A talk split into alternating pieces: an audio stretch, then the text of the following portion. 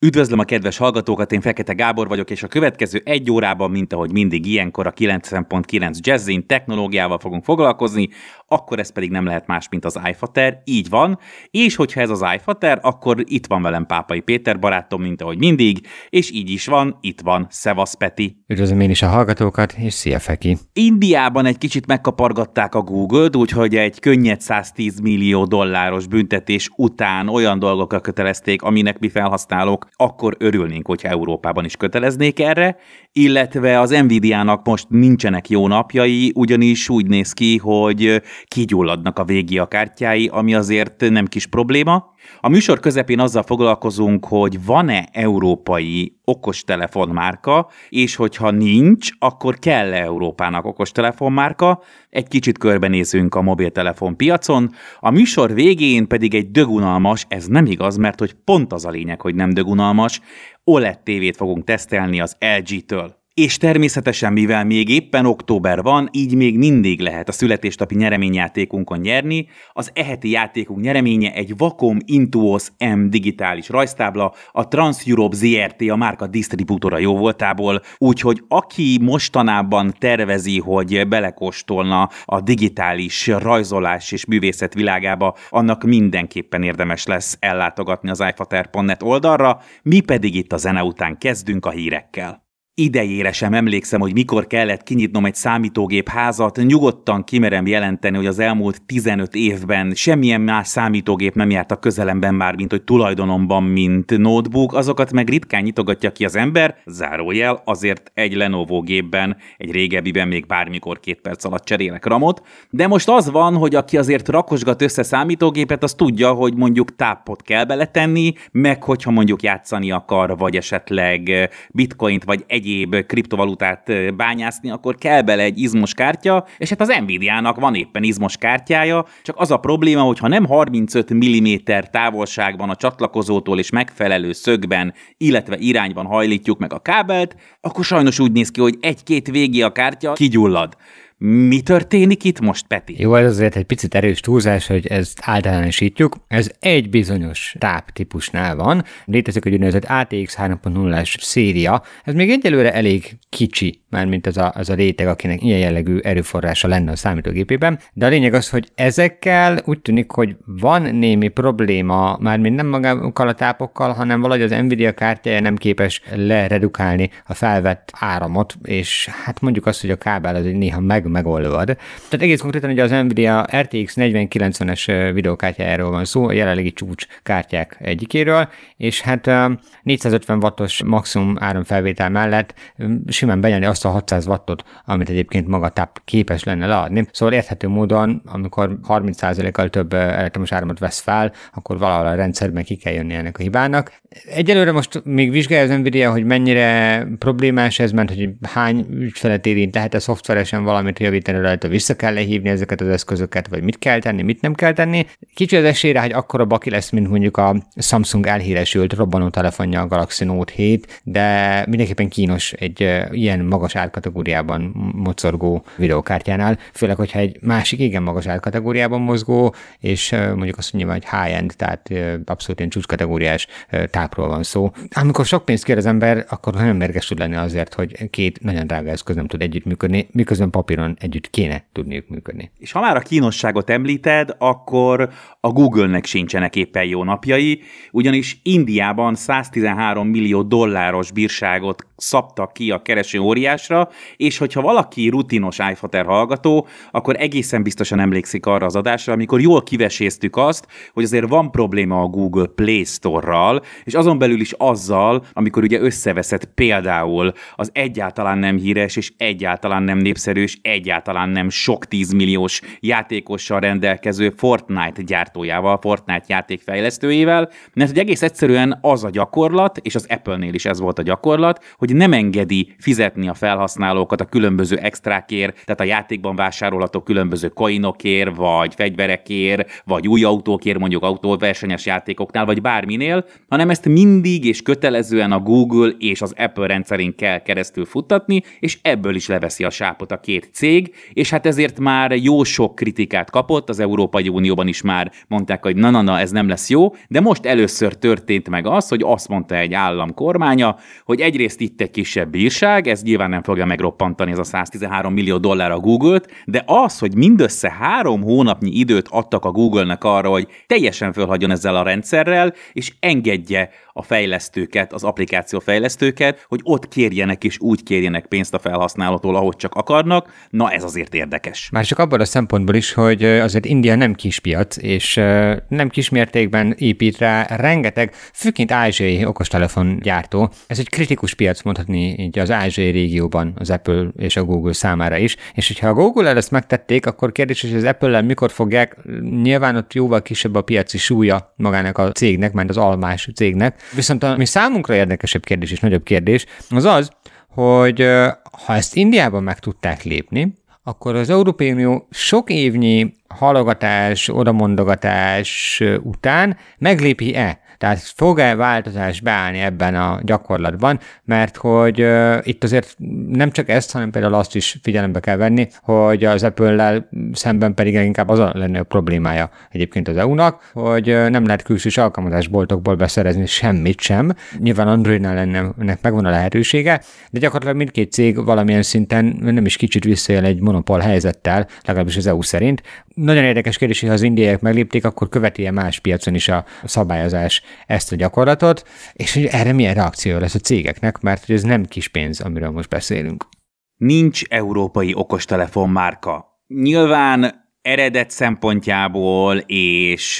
nem tudom én, talán menedzsment szempontjából még lehetne azt mondani, hogy van, de igazából nincs nagyméretű számottevő bármilyen mértékben a világ okostelefon piacára hatással lévő európai okostelefongyártó, és ha mindent lecsupaszítunk és nagyon-nagyon szigorúan vesszük, akkor mindösszesen két valóban európai gyártóról beszélhetünk, és az érdekes módon pont a nálunk is már megfordult, már mint tesztben megfordult Nothing, londoni székhelyjel, a másik pedig a Fairphone, akikről szintén beszéltünk, ők ugye azok, akik kifejezetten ökotudatos, újrahasznosítható, akár otthon magunk által szerelhető készülékeket gyártanak, minden más készülék az vagy Ázsiában készül, ott abszolút ugye domináns azon az oldalon, a bolygónak azon az oldalán a Samsung, míg a bolygó másik oldalán pedig ott az Apple, és ezzel ki is fújt. Tehát gyakorlatilag minden más, minden egyéb, és ez a két legnagyobb piaci szereplő jócskán lefedi a mobiltelefonpiac nagy részét, minden más szereplő valamilyen kínai márka, Xiaomi, Honor, Huawei, Oppo, dödödö, sorolhatnánk, sorolhatnánk.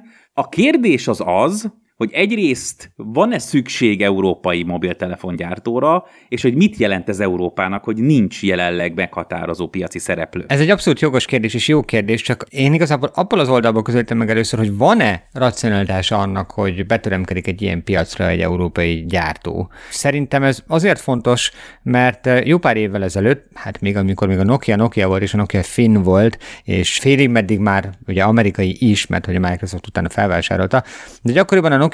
névvel és a Nokia hátterével egy okostelefon platformot képtelenek voltak meghonosítani világszerte, és pedig akkor egy igen komoly brand volt, sőt két igen komoly brand, a Microsoft és a Nokia közös munkája az, ami segítette volna ezt, és már akkor látszott, hogy nagyon kétpólusú a piac az okostelefonos világban, és ehhez képest azért a, a nagy márkák között igen-igen lassan tört előre bárki is, aki valami újjal kísérletezett.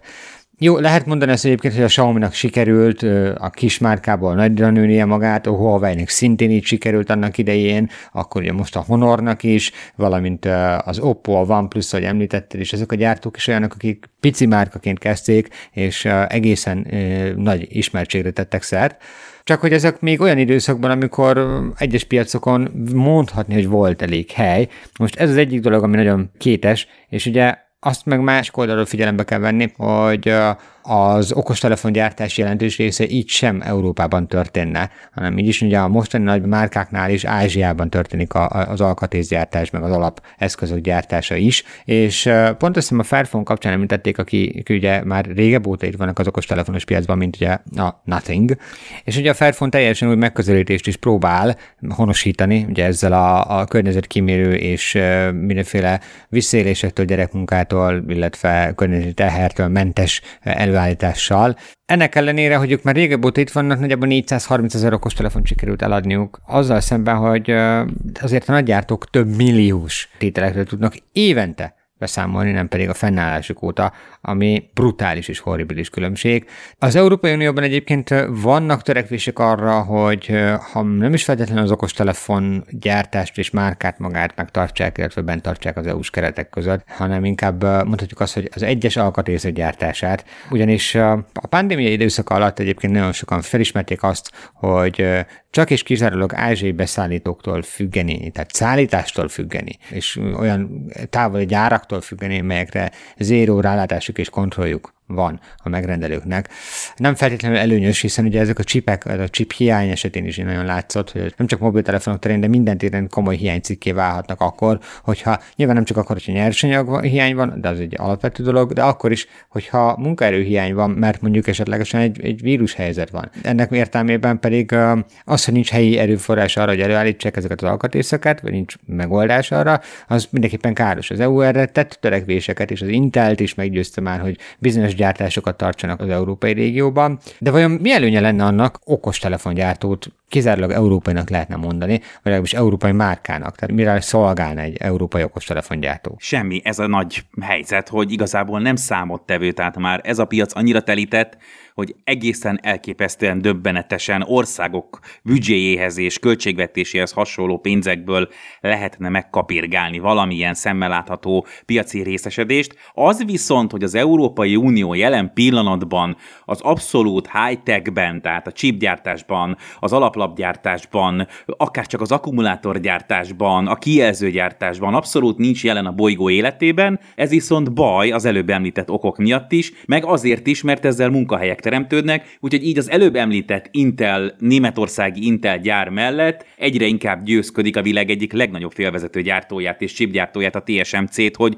ő is valamit kezdjen az Európai Unióban. Ez ugye egyszerre oldaná meg ezt a pandémia helyzetben, vagy bármilyen helyzetben van egy valamilyen szinten lokális európai szolgáltató, aki be tudja hozni ezeket az alapanyagokat, amikből például az okostelefonok is készülnek, de másrészt egészen egyszerűen be tudna az Unió csatlakozni a bolygó vérkeringés kérdésébe, ahol arról van szó, hogy ki tud high-tech cuccokat gyártani, legyen a számítógép, okostelefon, televízió, bármi, Úgyhogy meglátjuk, hogy ebből mi lesz. Biztos, hogy az évek lesznek még ebből komolyabb eredmények születnek, de minden esetre jól látható, hogy az Unió törekszik arra, hogy minél több ilyen gyártót megpróbáljon az Európai Unió területére csalogatni, úgyhogy hát, ha lesz egyszer csak ebből hanvaiból feltámadva egy európai okostelefonmárka is. Mondhatjuk azt, hogy gyakorlatilag ez nem egy megoldás lenne, hanem inkább egyfajta pozitív hozadéka annak, hogy az EU ismét komolyabban beszáll a technológiai iparba. Az az igazság, hogy nem szeretünk tévét tesztelni, mert nagyon hamar le lehet darálni. Jó a képe, rossz a képe, jó a hangja, rossz a hangja, vannak-e extra funkciói, és azok mik, és viszontlátásra. De érdekes módon vannak néha olyan készülékek, mint amilyen az LG C2-i 42 szoros méretben, amikről érdemes egy picit bővebben beszélni, és ez most azért fontos készülék az LG C2, és azért fontos a 42 coll, mert ilyen kisméretű, mutatom az idézőjelet, de ilyen kisméretű OLED kijelző, 4K-s OLED kijelzős tévé nagyon kevés van a piacon, és az LG valami olyasmit ugrott meg, hogy nyilván nem olcsó, de abszolút árkategóriájában nagyon-nagyon kellemesen árazott, tehát OLED tévéről beszélünk, egy drága technológiáról, ami annak idején még a 2010-es években indult mobiltelefonon is nem is szerettem, most már eljutott oda, hogy nagyon kellemes képet lehet ezekből a kijelzőkből kicsiholni, nem világít a bohóc hal a tengerben, nem neon színűek a korállok, stb. És mégis emberi pénzből megvásárolható, és az, hogy relatív kis méretben 42 szól azért nem kicsi, egy normális méretű nappaliba nem tesz az ember 55-60 szolos tévét, mert igazából tényleg nincs értelme.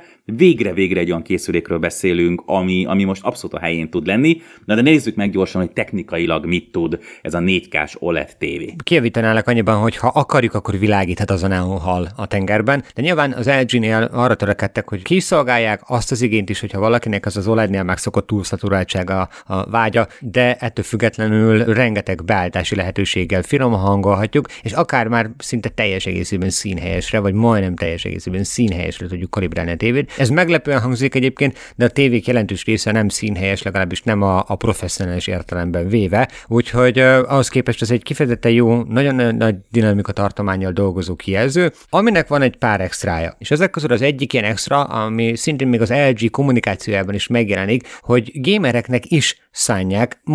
monitorként, mert hogy a normál tévék azok ugye általában 60 Hz-es képfrissítésig tudnak, tehát 60 képkocka per másodperces képfrissítésig tudnak megjeleníteni. Az LG C2-es ezzel szemben 120 képkocka per másodpercet, a 120 Hz-et is támogatja. Ez elsősorban gamer vonalon, tehát abszolút játékokhoz, videójátékokhoz ajánlott funkció. Nyilván ennél van magasabb frissítési ráta is, nem sokkal, de azért van. Emellé beraktak még egy-két ilyen technológiai pluszt és szabványt, mint a FreeSync, illetve a G-Sync támogatás. Ezek videójel szinkronizálási funkciók, illetve beállítások szintén fontosak egy gamer vonalon. Érezhető, hogy ráment az LG arra is, hogy ez egy mindent kiváltó tévé legyen, mármint a háztartás minden egyes főbb kijelző iránti igényét egyben tudja teljesíteni. Ehhez pedig egyébként nagyon jó alapanyag az, hogy az úgynevezett WebOS nevű rendszerüket futtatja a készülék. A WebOS egyébként egy nagyon-nagyon régről, még mobiltelefonos időszakból, vagy mobiltelefonos korszakból érkező operációs rendszer, gyakorlatilag azóta már jó párszor átdolgozta a gyártó, jelenleg a piac egyik legjobb applikációk kínálatával rendelkezik, nagyon sokféle szabványt támogat, file formátumot támogat, nagyon sokféle bemeneti típus támogat, támogatja az Apple AirPlay-t is,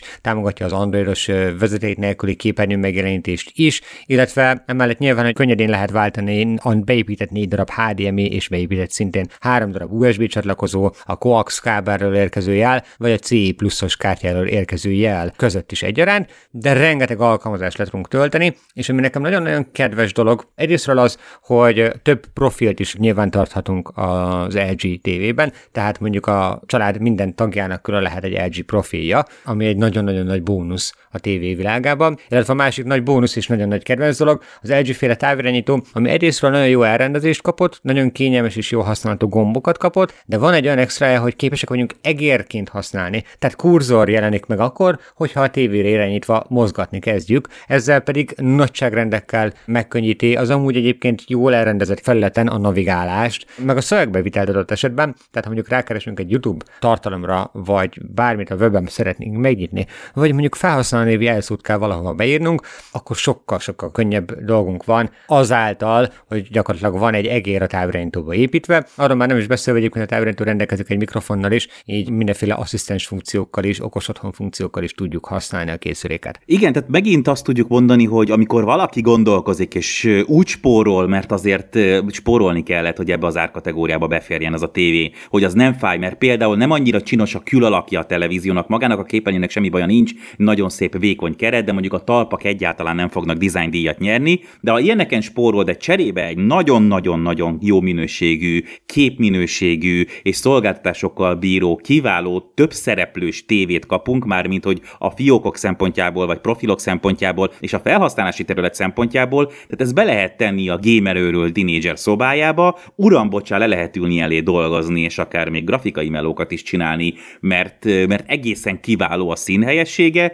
és közben egy tévéként is tökéletesen funkcionál minden külső doboz, felokosító, Android TV, stick, Fire Stick, stb. Google Chrome egyebek nélkül, de dobozból kivéve ez egy több szereplős és egy több felhasználási területű, és nagyon-nagyon ki szeretném emelni, hogy abszolút normálisan használható méretű tévé, nagyon örülünk, hogy megérkezett hozzánk a C2, amúgy ha valakinek ez a méret esetleg kicsi, akkor egészen 83 coll átmérőig tud menni ebben a C2-es kategóriában, tehát ebben a családban, a TV családban, de mi speciál, én speciál nagyon szeretem ezt a legkisebb 42-es modellt, úgyhogy örülünk, hogy itt járt, de nekünk ennyi fért a mai adásunkba, egy hét múlva egészen pontosan 167 óra múlva találkozunk. Addig pedig mindenkinek további jó rádiózást kívánunk.